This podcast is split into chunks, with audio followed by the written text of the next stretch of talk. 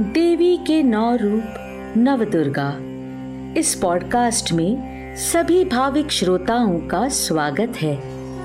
इस पॉडकास्ट में हम जानकारी लेंगे देवी दुर्गा के नौ रूपों की, तथा सुनेंगे इनसे जुड़ी पौराणिक कथाएँ। मैं हूँ आपकी होस्ट अनघा। पिछले अध्याय में हमने देवी के सातवें रूप माँ कालरात्रि के बारे में जानकारी ली।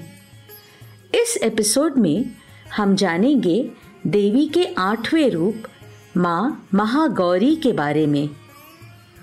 नवरात्रि के आठवें दिन माँ दुर्गा की आराधना महागौरी के रूप में की जाती है। नवरात्रि के दौरान इस दिन का विशेष महत्व है। देवी महागौरी का वर्ण गौर है और वे सफ़ेद वस्त्र और आभूषण पहने हैं। इनकी चार भुजाएँ हैं। इनके ऊपर के दाहिने हाथ में अभय मुद्रा और नीचे वाले दाहिने हाथ में त्रिशूल है।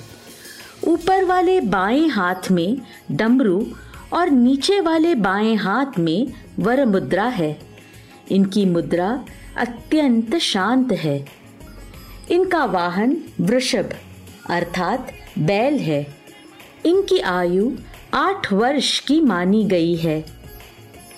शिव पुराण के अनुसार महागौरी को आठ साल की उम्र में ही अपने पूर्व जन्म की घटनाओं का आभास होने लग गया था।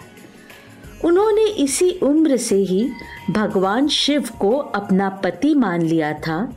और शिव को पति के रूप में पाने के लिए तपस्या भी शुरू कर दी थी।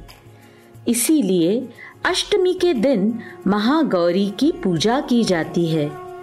जब माता पार्वती भगवान शिव को पाने के लिए कड़ी तपस्या कर रही थी, तब उनका शरीर धूप, बरसात, सर्दी को झेलने से काला और मैला हो गया था। भगवान शिव जब उनकी तपस्या से प्रसन्न होकर उनके सामने प्रकट हुए तो उन्होंने गंगा जल से देवी पार्वती के शरीर को धोया और देवी पार्वती फिर से गौर रंग वाली हो गई। इसी के कारण इनका नाम महागौरी पड़ा। महागौरी की एक और कथा भी प्रचलित है।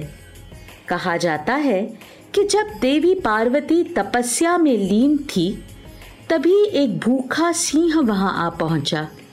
देवी को देखकर सिंह की भूख बढ़ गई और वह उनकी तपस्या पूरी होने की राह देखते वहाँ बैठ गया। देवी जब तप से उठी, तब उनकी नज़र उस सिंह पर पड़ी, जो अब काफ़ी कमज़ोर हो चुका था। देवी को उस सिंह पर दया आई। और उसने उसे अपना वाहन बनाया। इसीलिए महागौरी का वाहन, बैल और सिंह दोनों ही माने जाते हैं।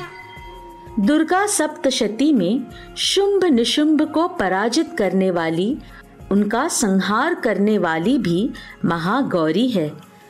उनके अंश से ही कौशिकी का जन्म हुआ।